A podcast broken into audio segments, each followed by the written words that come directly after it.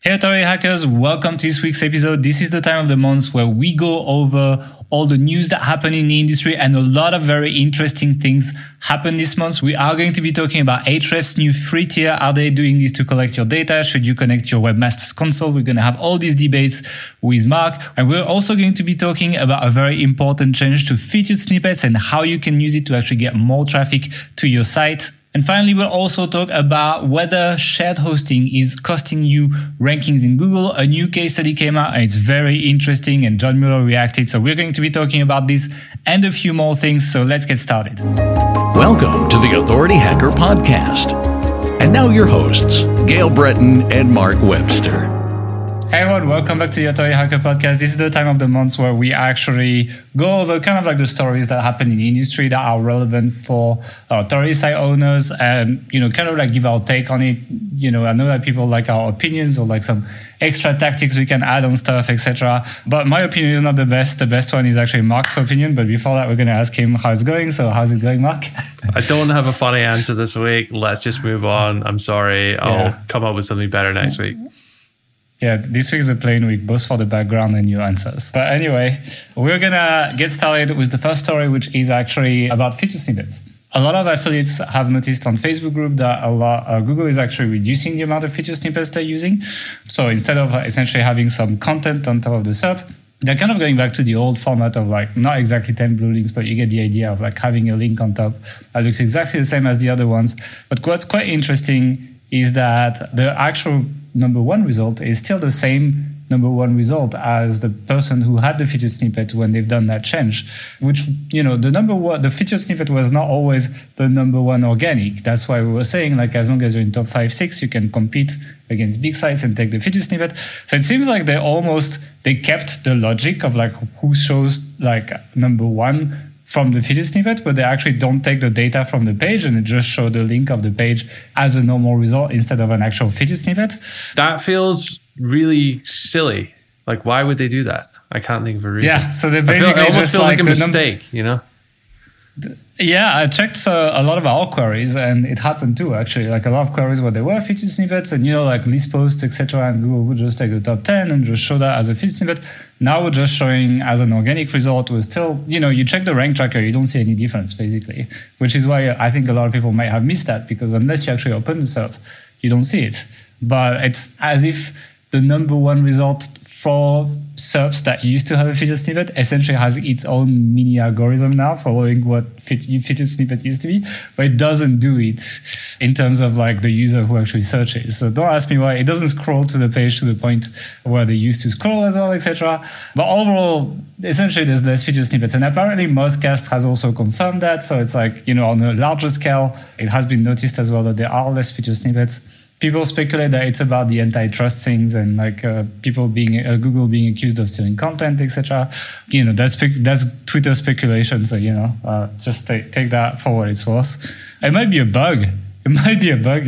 Yeah, I really feel like we haven't seen the, the end of this one. After August's debacle with the, the failed algorithm update, Yeah, there was a mistake. Maybe this is another part of that mistake. I don't know. Yeah, it's pretty weird. So it's as if the feature snippet is still here, they just don't display it basically, and uh, but they still put the number one as a feature snippet. So I mean, if it stays, it's great for publishers because you know one of the plague of the last few years was zero click searches. So essentially, people searching getting the answer in a feature snippet and not clicking on the on the results. So it's kind of like quite amazing for small publishers now because you still get the logic of feature snippets where you can snag the number one from the same logic. But at the same time, you still get the traffic. However, you can't reverse engineer as much because you don't see what the feature snippet is, you know?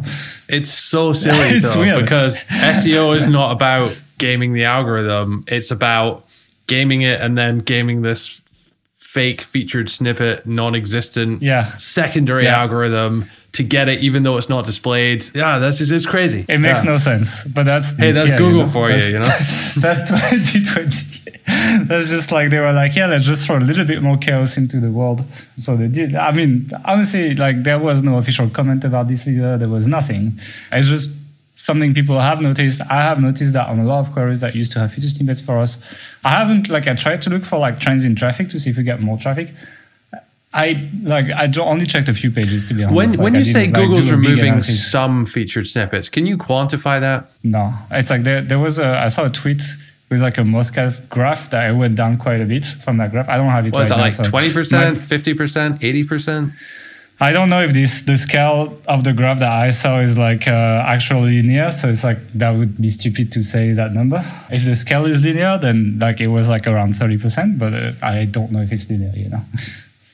Okay. So what we're saying is potentially positive change from this, but Yeah. almost certainly based on what we've seen, there will be Could be further like- updates um, to Yeah. to this in, in in some way. Yeah, I feel I feel like they should remove the featured snippet logic if they remove the featured snippets. But right now it's kind of interesting because it allows it really allows it's a big opportunity for small sites because you can essentially still play with the on page to get number one spot.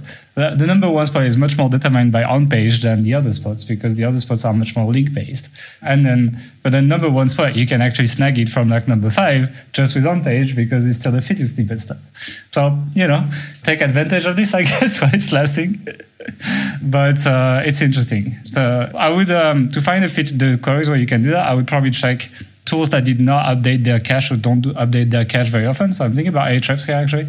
Like the cache is usually updated, user updated, so you need to press the refresh button on Ahrefs to refresh the SERPs. And if the SERP hasn't been refreshed, then you can find the queries that used to have feature snippets but might not have them now, and then try to essentially do this on-page tricking. You know. So yeah, I guess that is the first news. Any any final comment of uh, madness on this or?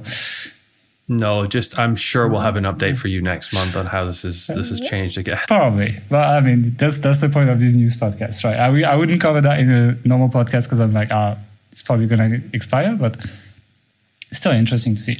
All right, let's jump on the next thing. You All right. it. Ahrefs have launched Ahrefs Webmaster Tools, which is a free service giving you limited access to Site Explorer and the Ahrefs site audit tool for your own site or sites only. So still very, very limited. You can't, it's not going to replace your paid subscription. You can't do full keyword research with it.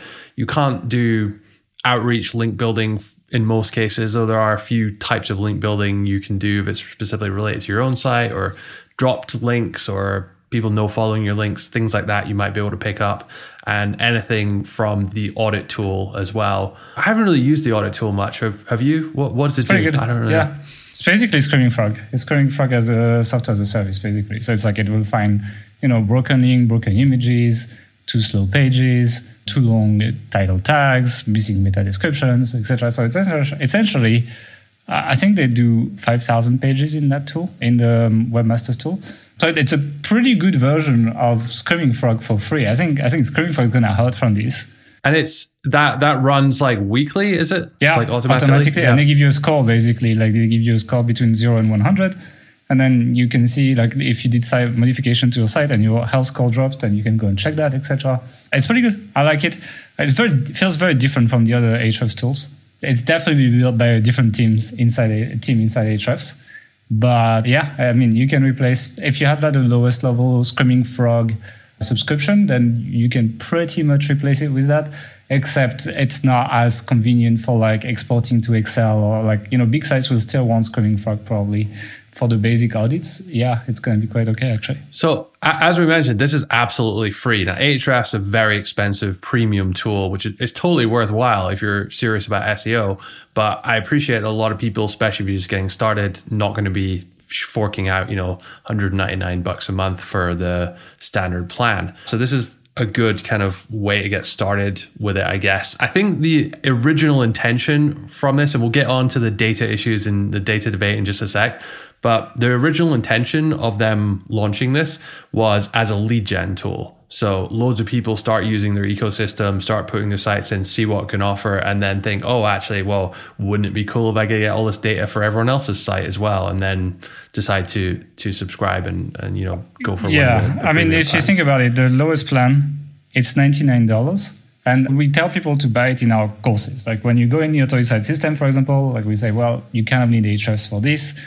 We're gonna do all the tutorials with Ahrefs because we think it's the best source of data, and ninety nine dollars we don't think is a high price for making the right decisions. per month, ninety nine dollars is. Yeah, well, like to do the research, you can probably do it in one month. That's why I'm saying that. but like it's still people push back, right? People struggle with that $99 price and it's quite difficult. And um, for the longest time, there was a lot of lobbying for Ahrefs to do a cheaper plan, etc. And the thing is, like, once people have used Ahrefs for a bit, then they are a lot less reluctant to paying and they understand why it costs this price. But if they've never, I mean, they do, they had a trial, but seven days is often not enough to really like feel the tool or even understand. I think it's quite overwhelming maybe the first few days you use it.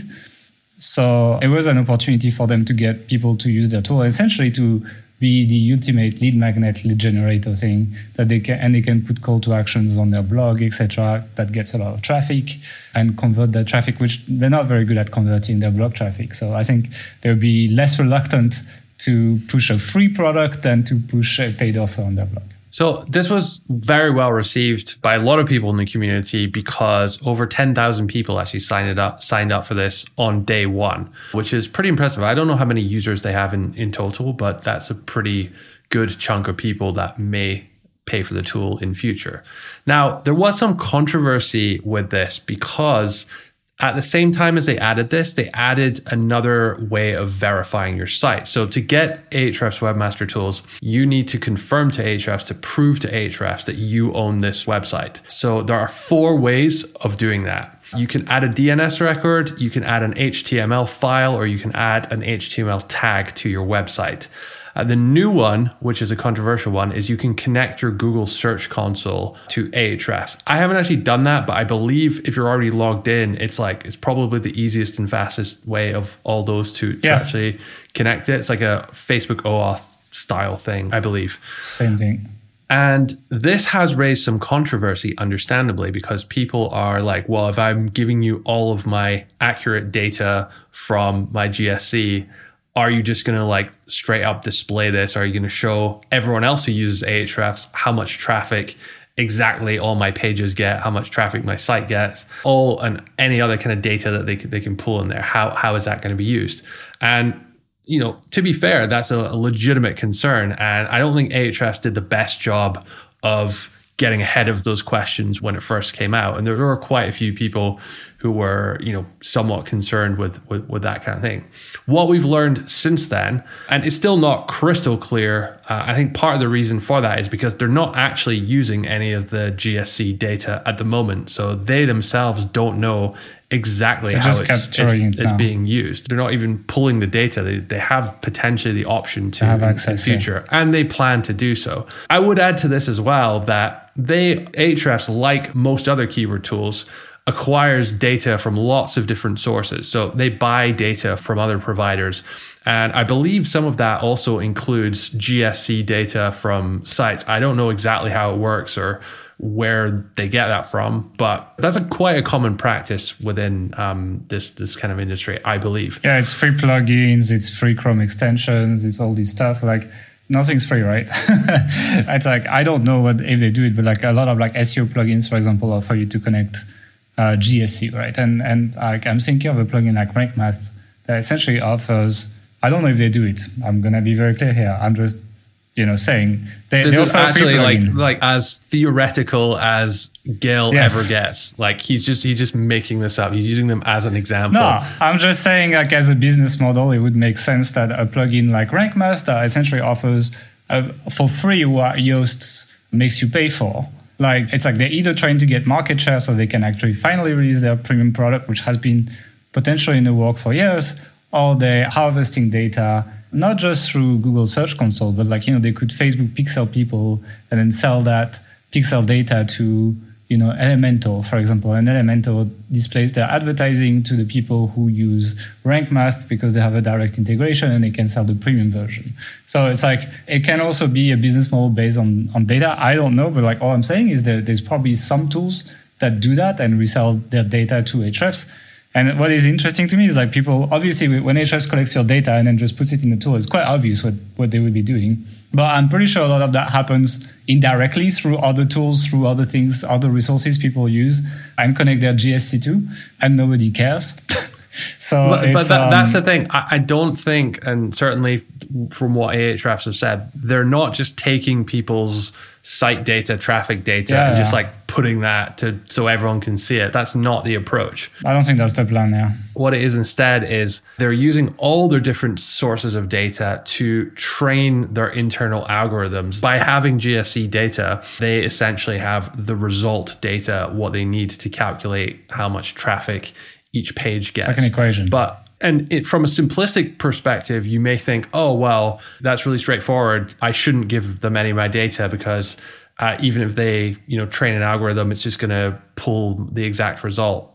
But it's actually quite a bit more complex than that to calculate, to train such an algorithm because we think of it in terms of, well, maybe if my site's ranking number one for this month and I get X traffic, it would, you know, automatically know that. But there's all sorts of variables here. Like, you know, you mentioned featured snippets at the start. Well, if they if they disappeared for half of September, then you know that's going to skew the data for like how many people click in each position significantly. If you drop rankings halfway through the month and someone else overtakes you, and then that someone ends up rewriting their title tags, and that increases the CTR of whoever's number one, it's going to change it. So like they have data scientists who know far more stuff about this than I could possibly even even theorize doing this. What we know right now is that they are going to store search queries, impressions, clicks, average position, and time frame.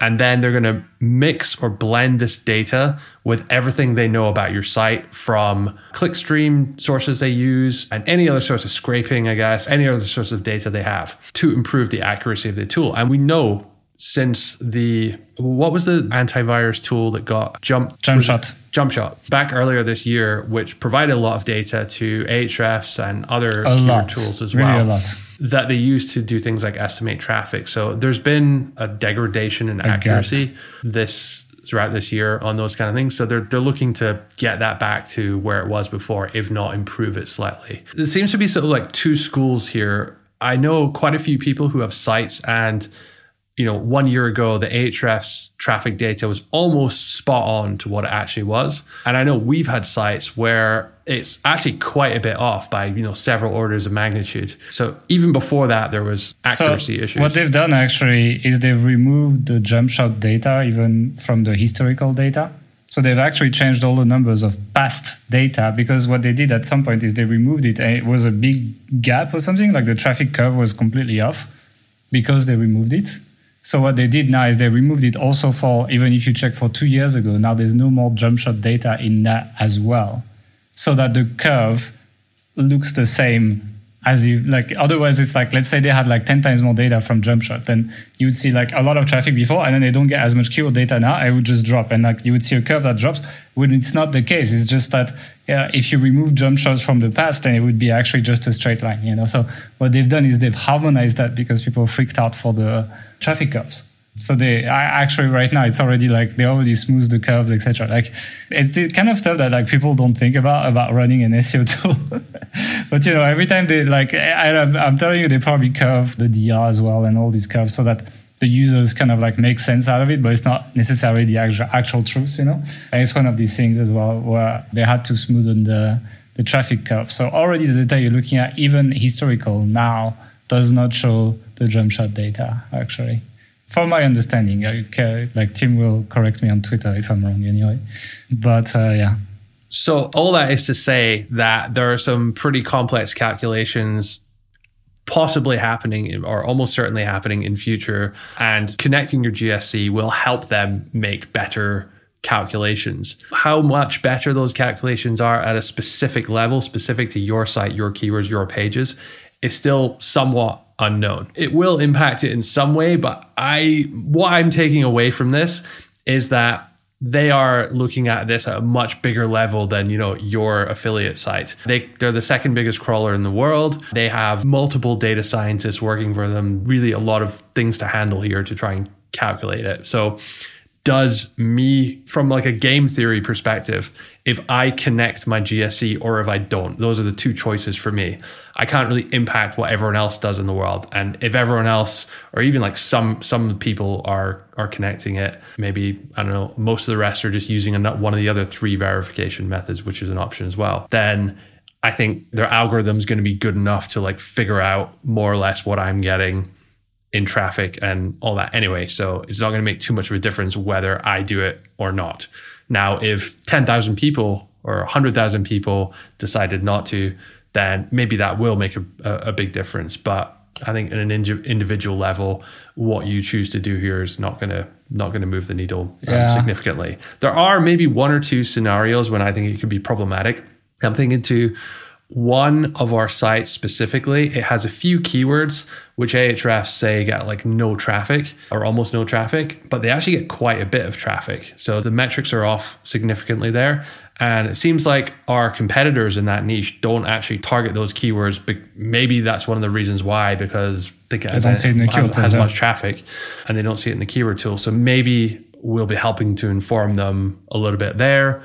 Again, that's just sort of theoretical though i i, I don't uh, know it's like it would, it would know like the thing is like if you had a site that's like like that you have articles that like Ahrefs is like 50% right on your articles and the other 50% they don't really get it like would you feed that data to Ahrefs if that site's making good money well that's the question from a game theory perspective, probably no. But as I said, I think they'll probably get that data anyway eventually based on everything. Yeah, but like in an on an inaccurate way. Like it's not as accurate if they don't see the GSC data of someone that ranks for that query. And if nobody, no SEO is targeting that query, then essentially they're not gonna get the data. So it's like but what I mean is uh, like they they may actually pick it up through other sources anyway. So um, uh, or their general algorithm is good enough that it makes a more yeah, accurate assumption. Anyway, so what difference is it going to make? Anyway, if you're but not the thing is, well, you don't need it. You don't need it to to use the free tool anyway. You can just do a DNS record or something, and it's like that's what I would do at this point. I mean, obviously they want that data because at some point it's going to help them make a better tool. I did actually ask them, and they said they're hoping to offer more features for people who connect GSC in yeah. future, such as like GSC itself doesn't display your data, your information to you in a very like useful way sometimes. Yeah. So they want to maybe improve that. So, you know, there's clearly a data play at work here, but that's not the sole reason. I don't think they're deliberately being sneaky about it. I do think they could have communicated things maybe a little bit better initially. Typical um. Yeah. It's like whenever they change their plans or anything, there's just a riot, you know. But it's a free it's a free tool, it's useful and if you already have an Ahrefs subscription, if you do this, if you connect with any of the methods, then you I mean, you obviously have access to it anyway, but you get extra credits uh, like per project credit, I think they're calling them. So if you're on especially the light plan, that might be beneficial. I think the light plan as well, it also comes with if you connect your site, it come you see like the top hundred keywords your site ranks for or something like that instead of the top. No, that you see the top 100 positions. Uh, we have a bigger plan, so I'm not sure what you see on the smaller plan actually. But there's something that's 20 and it's now 100 on the light plan. I think it's the it's it not the number of keywords. It's like the position. So it's like if you're in top 20, you see your rankings, and if you're not, you don't see it. Now you see up to top 100. I think because that was pretty heavy news, I have like a, a light short one here, which is um, if you have watched our episode on analyzing affiliate sites, which uh, has been really popular. Actually, if you missed it out, you should go check it out. People have loved it. We actually looked at a site called supercomfysleep.com. And uh, that site is, was weird because they get like an absolute buttload of traffic. And it's one of the shittiest affiliate sites you're going to come across, essentially. Sorry for the author, because I'm sure it's not, it's not that uh, bad. Come on. well, for the level of traffic they have, it's pretty bad. Like you know, if you if you look at size against what the site is, it's like yeah. And so we kind of like busted them for like having a one-liner about page during that review of their site. Like there was like Mark read the about page in like ten seconds on the podcast and then after we published that podcast, two days later, they have a full fledged about page with now four beautiful stock photos that tell us that this is the editorial team now. So it looks like we have powerful, uh, the sleep mafia is watching us. And so, yeah, that was interesting. That was pretty fun for those, for those people who actually uh, watch this podcast. Nothing special about it, just a little funny story. You can again take the next one. That's my lazy way of like not doing a full story, by the way. All right. Thanks for that, Gael. So, in actual news, Income School posted video on their YouTube channel this month where it was actually a really well produced video. I, I like that one a lot. They do good videos, actually. We need to catch up. If you don't remember, back in, I think it was January of this year, Income School, who somewhat similar to Authority Hacker in the way that they have like a course and training. It's but the American version, you know? It's like we're the Europeans. They have a portfolio of websites as well, and they they actually sold all of their websites, all their portfolio in January this year. And they were supposed to have a call with the owner of one of them, but then one of their employees actually secretly got the owner to come out and meet them face to face, and it was all kind of dramatic and kind of funny. Uh, it's a cool video. What we actually learned from it was the some of the numbers, uh, and they revealed the site which is outdoortroop.com. And in January, it was making fifteen hundred bucks a month, eighty three thousand page views a month. And in September this month, it's doing 6,000 a month and 240K page views. And that's just with adding three to five articles a week since then. I don't think it's super duper site in terms of optimization and you know there's a, a, lot more that could potentially be done, but what I think this really highlights well is focus versus portfolio. Right. When we first got into doing this, we were like, oh, let's build 100 websites and manage them all, and we'll be this big portfolio company and stuff. And like, honestly, managing hundred websites right now sounds, sounds like I would hate sounds that. like my idea of hell, to be honest. And Income School, who are you know, you can say what you will about their views on link building or keyword research or, or whatever, but you know, they walk the walk. They've built sites that that make decent money and stuff, uh, and they've they're one of the few people out there that consistently put that out there and put the sites out, reveal the sites, prove it time and time again. Yeah, what I like is they actually monetize with uh, AdThrive as well, so it's pretty simple monetization, etc. But I agree, like we're starting a new site now, for example, like a site that's, I can't really tell the niche at this point, but it's a consumer niche. And just getting the editorial team on point, like we're hiring specialists and like teaching them, etc., is a ton of work. And onboarding staff properly when we actually build expert teams is something that takes the effort or even multiple people to check their work, to give them feedback, etc. And so working on like many, many sites at once, I think you essentially drop some of that quality. So it depends depends what your goal is, right? Do you want to publish a lot of average sites or do you want to do a few great sites? I think our personality is more like we really want to like do better and better. And I think over the last few years we've done quite good at, as, I said, at, at building like specialist teams, etc. That's not for Google EAT, to be honest. I don't really believe it matters that much. I believe it. It's much more of a matter of like how we like to do things and etc. Like you can see even the podcast production. We start we upgraded it with like proper microphones and cameras and everything, and try to always upgrade the quality, add some B-roll, add all this, etc. And so I think that shows that when you take part of a portfolio and you give it to one person and they focus on this 100% is their project, they care as much as the owner because they are the new owners then there's big wins to be made. And it probably shows that from the income school guys, they're great, but because they had all these sites at once, I can imagine how difficult it must be to do an excellent job at all of them. Whereas like if you if one person just takes one and really focuses on that, they've been able and it wasn't just this site. They actually reviewed like four or five sites at the end of the video. Pretty much every single site grew like doubled in size in revenue or something like this. So I mean, congrats to them, but congrats also to the people who uh, took them over. You know what you can see from the people who purchased the sites is, and no offense intended to them, but they're not like super duper master Express, SEO people. They're just like normal people. Most of them have other jobs or other businesses or whatever. So just by having that person or that that group of people like focus on the website, they've like quadrupled the the revenue in eight yep. months. That's a website of company of a uh, group of people who income school who, as I said, know what they're doing and are pretty good at SEO. Again, that's another debate entirely for some people, but yeah, just goes to show you how how important or how powerful focus can be. So that's the, the yeah. main takeaway from this. I think it also shows how powerful AdThrive and uh, advertising monetization is. So it's like we talked about this with Jon Dykstra when I made his interview.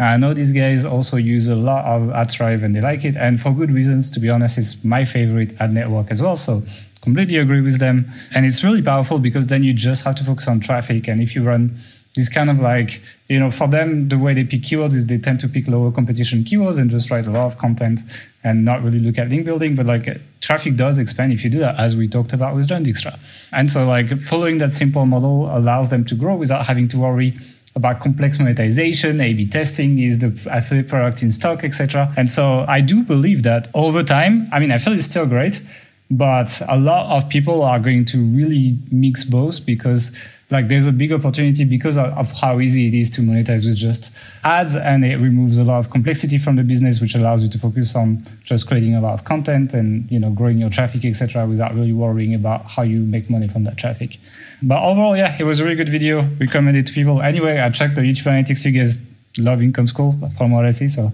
uh, yeah, check it out if you haven't checked it out yet.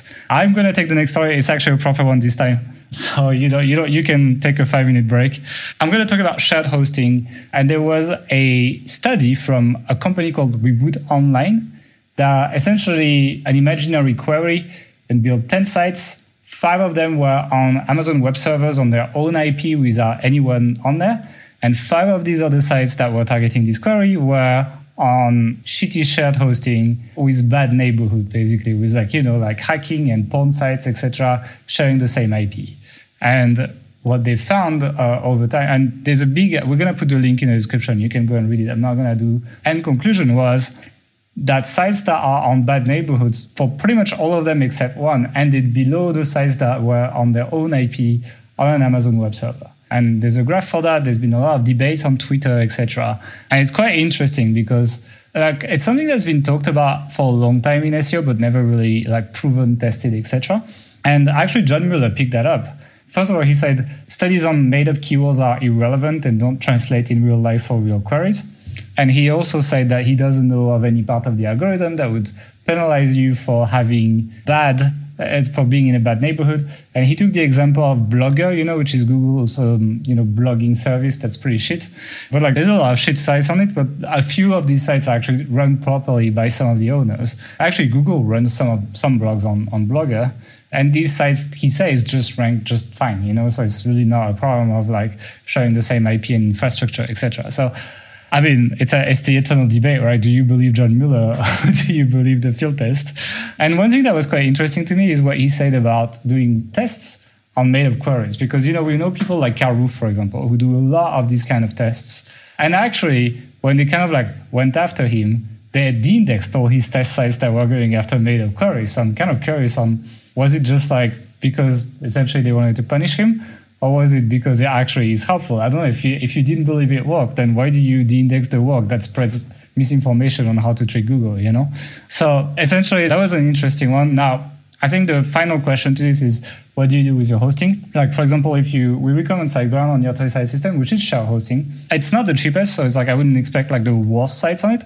There's definitely some questionable sites on SiteGround as well. Like uh, no question that you might end up on a an IP with some questionable uh, sites so these kind of tests it, it, might be a factor but the question is how much of a factor is it? And when you have a single variable test it doesn't tell you how important the factor is right? Because you essentially have the exact same site uh, with one difference. And so it, you can, it, one is going to rank higher but it might be a 0.00001% factor that really doesn't affect your success or not. And we have a lot of students that are on SiteGround and these people don't really have any problem with ranking, and we have a lot of success stories on SiteGround, etc. So, do you need to leave your shared hosting? I don't think so. Is it maybe a 0.001% factor? Maybe, and then that would essentially make everyone happy. If you don't want to use share hosting anymore following this story, actually WP Crafter released a video on these Vultr performance servers on Cloudways. Essentially, these are like not too expensive. I think the cheapest one is $13 per month, which is not that crazy for like dedicated hosting. And these are really fast dedicated servers. And he shows you step by step how to set that up and how he does his speed setup, etc. So I would highly recommend you go check that out. We also put the URL in the description so you can go and check that out. And essentially that's the story. Any comments? Are you gonna change the change hosting or anything like this? No, okay. I think that's somewhat of a non-story in the sense that oh thank you. what do they have? Five five examples? Ten. Five five. Ten. Yeah.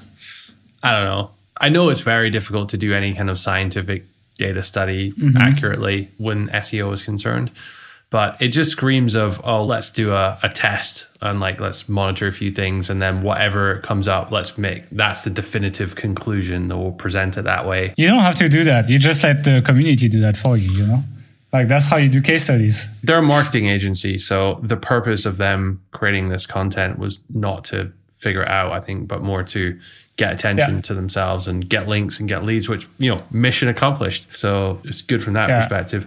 Shared hosting is one of these free, things right? it's like it's cheaper, right? And it makes sense to start that way. I do see people with pretty large sites, you know, making quite a lot of money who are still on like really cheap shared hosting packages and they're like complaining about the customer service not being perfect and stuff. And there is a point for sure when your start site starts to grow and make money and have a lot of traffic that you need to move off of that and you know expand your hosting capability significantly. But is it because of this reason? I don't think so.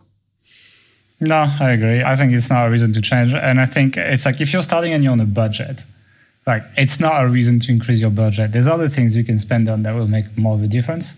So I would say keep going. It's for, you know, it, it might be a tiny, tiny factor as many things are. But even if it is, it's not what will make you either successful or failing. It's like this, you can just spend that ti that resource somewhere else and will have a deeper impact on whether you succeed or fail. It reminds me of an interesting story. So, one of our mutual friends had a web design agency create a personal branded website for his coaching business. And um, Oh, they, they did some really good things, but like the, the way they built it initially was terrible. Like the tech was really slow and it just, the, the website was almost unusable. It was so slow. And when he questioned it, they were like, "Oh, well, you're on this shared hosting plan," and they they tried to upsell him to this For sure. uh, this more expensive dedicating host, which they would actually get money from because they were like a reseller of it. And there's all sorts of dodgy things go on when people try and promote hosting that that you don't need. So just just be very careful with going overboard on it because often you you don't really need to. Actually, site optimization is often more important than the hosting itself. Like, unless you really have a lot of traffic or you have a very dynamic site, uh, you don't need that much processing power if you cache your pages. Okay, I have another one actually, which is uh, we're actually gonna give we're giving a shout out to like pretty much all the online marketing people in this one, but uh, it's fine. It's actually for niche pursuits. I he Spencer just started his podcast again, so if you need more podcasts, go check his out. I enjoy it because there's a lot of like case studies and so on. Uh, he interviews some people as well. Interviews, I'm not always a fan, but the case study stuff and the uh, like actual practical stuff, I quite enjoyed.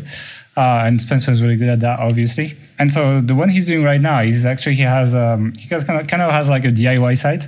He has an email list of 22,000 people, and he's trying to revive it and essentially monetize the email list. And his goal was making two to three thousand dollars per month after 90 days. I think he's like 45 days in, and he's made eleven dollars, which is I'm not doing this to like um, to like say it's bad or anything like that, but rather to highlight the the challenges of this. So basically, because it's a DIY site, he was trying to promote coupon sites, like you know, the some coupon sites pay you per click, pay you per visit, a little bit of a referral if people buy something, but it hasn't worked very well. So I'm quite curious to see whether he's going to succeed. I sent him a few messages to uh, give him some tips actually on this, but his open rate was like two percent, etc. It was pretty terrible, but still, I'm pretty sure he's going to make something out of it and learn something out of it at least. And uh, he's trying to optimize his open rate. He's working on Google Postmasters. And I told him to try to promote high paying offers actually, because um, promote stuff like uh, CPC stuff that pays like five cents per click or something. You're not going to make that much money. But actually, if I was him, even like coupon sites, etc., stay at home moms that are blocked at home because of the lockdown, etc., there is like make money blogging is one of the things he should be promoting, to be honest. And like, oh, like start a blog, buy Bluehost or whatever, the moms or SiteGround or whatever.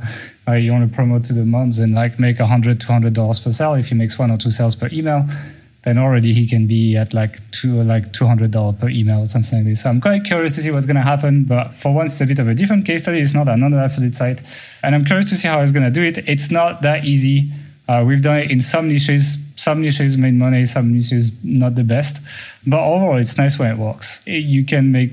We at some point in house, we we're making good money from email. Actually, we're making thousands of dollars per month, so it worked really well. So I'm curious to see where he takes that. I love the title of the article as well. How to make eleven dollars and fifteen cents from nineteen hundred email subscribers. Facepalm Yeah. receiving an email list case study update. It's really good to Yeah. see people sharing more like things that don't work because you can Yeah, you can learn as much from what doesn't work as from what does work and you know it's obviously not like super impressive or anything, at least at the moment. But yeah, lots of lots of takeaways there for sure. So Spencer's very honest with his case studies. That's what makes it interesting, actually. So yeah, check it out. If you again, if you want more content, then go check him out. And you can take the next one. So the next one is it's just a cool website, which uh, I think Gael Yeah. found uh, a f- a few months ago. Yep. But I wanted to share a couple of interesting things I, I read on there. It's called marketingexamples.com. Really like clean, nice UI site. Marketing examples. So there's a couple of really cool micro case studies on that site. There's actually loads of really cool ones, but two I wanted to single out in in particular. One of them was a guy who was using Unsplash for link building. So he took a bunch of photos of I think it was him kayaking or, or something like that. And just put them on on Unsplash. Unsplash, if you don't know, is a free website which you can go and get royalty free images. You can use them on your site, and there's no obligation to actually link back or credit them when you when you use them. So what he did, he knew that. So he then took those images a little bit later on. And if you go to Google Images, you can kind of upload any photo that you have to Google Images, and this is it will find similar images or the exact same image being used around the web. This is called a reverse image search. So he put his own images through reverse image search, found a bunch of websites which were using them, and then outreached saying, Hey, I love that you're using my image, and just politely asked for photo credit. It wasn't a demand. It wasn't like a, oh my God, you're using my image, link to me or else, because Unsplash, you don't actually have to. It was more just a polite request and being nice about it. And quite a lot of people actually did link to him. So interesting link building tactic there. Uh, I feel like that's something that could be replicated in virtually any niche if you have a decent camera and can take like a half decent photo because sites are always looking for good images and it's often pretty difficult to find them. So that's one. And another one is a tactic for doing kind of press releases. Um, I'm going to link to this. It's marketingexamples.com forward slash SEO forward slash press. But basically, they break down exactly how they create a unique pitch on a, a topic uh, and how they pitch that to journalists and they, they sort of pull apart the exact pitch that you know like there's a lot of nuance in this. So the subject line of the email is the headline that the journalist can actually use. Um, they write the hook for the journalist. They have a bullet point list of ha- of facts bunch of other stuff in there i encourage you guys to go uh, check out that that as well. And there's a bunch of other cool examples on this this website that you can you can learn from. They a, It's really creative. It's like it's like it's not the usual SEO stuff you read. This guy is not writing for SEO. Like his articles will not rank. Even the way the site is built, it's not built to rank. Uh, it's just built to engage. And uh, also the Twitter account is very active, and he makes these like big tweet storms with like a lot of um, cool infos and examples as well. So go check it out. It's very good. It's actually the only Twitter account where I have notification when they tweet because they don't tweet a lot, but they tweet like actual content, you know, and it's really good. So yeah, if you want some creative SEO stuff that's not the same stuff that you've been reading on the other blogs, then uh, it's a good place to go. It's well written. It's really fast as well. These are short blog posts. You don't need to spend hours reading and it, yeah, it's not made for SEO basically, which is great. Check it out. My favorite marketing blog at the moment, I would say. So yeah, I think that's it for this side. Anything else? Nope Uh, and you can pick the last point as well, actually, because you walked on it. So the final thing I wanted to say is that if you are a member of either Authority Hacker Pro or the Authority Site System, then we are releasing a new thing. It's called Member of the Month, basically. Yeah, you So- sell it well. yeah. I should be a marketer, you know. What this Should what this is, what this what this is is a way for us to encourage people to be active and give really good advice and there's some people who have spent a lot of time crafting almost like blog posts within the community sharing those telling us what's working and stuff on, on their site so we made this cool thing member of the month and i'm pleased to announce this is a big one prizes so those are actually on their on the way out. I actually was supposed to have one in front of me so I could hold it up if that's some kind of a clue.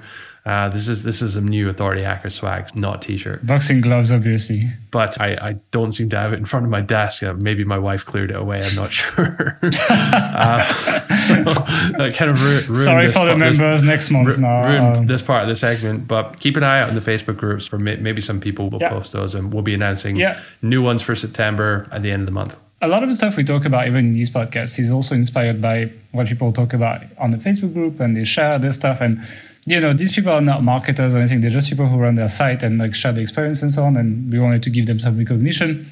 And so, yeah, we decided to try to share the spotlight with these people once a month and try to highlight them in the community uh, because they make the community, they are the ones who make the community great. Like we work on it, but it's like without them, it wouldn't happen.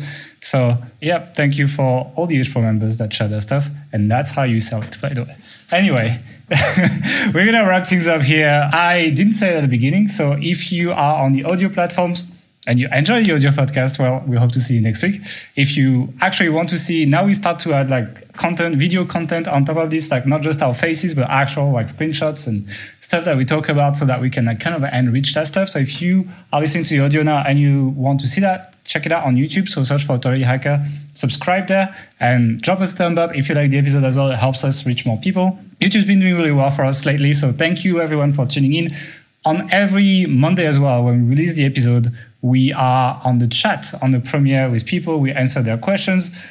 We also have a lot of banter on there. So uh, I have a lot of fun on the chat. Uh, I'm not going to lie. And uh, you should definitely join because it's a cool way to hang out and also meet some of these, you know, HPro and TASS members that, you know, we mentioned, etc. So please come and check it out. Anything else you, you want to say, Mark? forgot one thing. So three what weeks ago, you introduced this new section on. Oh yeah, I forgot the question. The question of the week. So yeah, and the question of the week, actually, I thought about it. The question of the week is Did we forget any news? If we did, drop it in the comments so that everyone can actually participate in actually know about the stuff that we forgot. And if it's if we like it, we might cover it next month if it's still relevant. So drop us your news in the comments and tell us what was important for you this month. On this, I'm going to leave you, and Mark's going to leave you too, and we'll see you next week for another episode. Bye.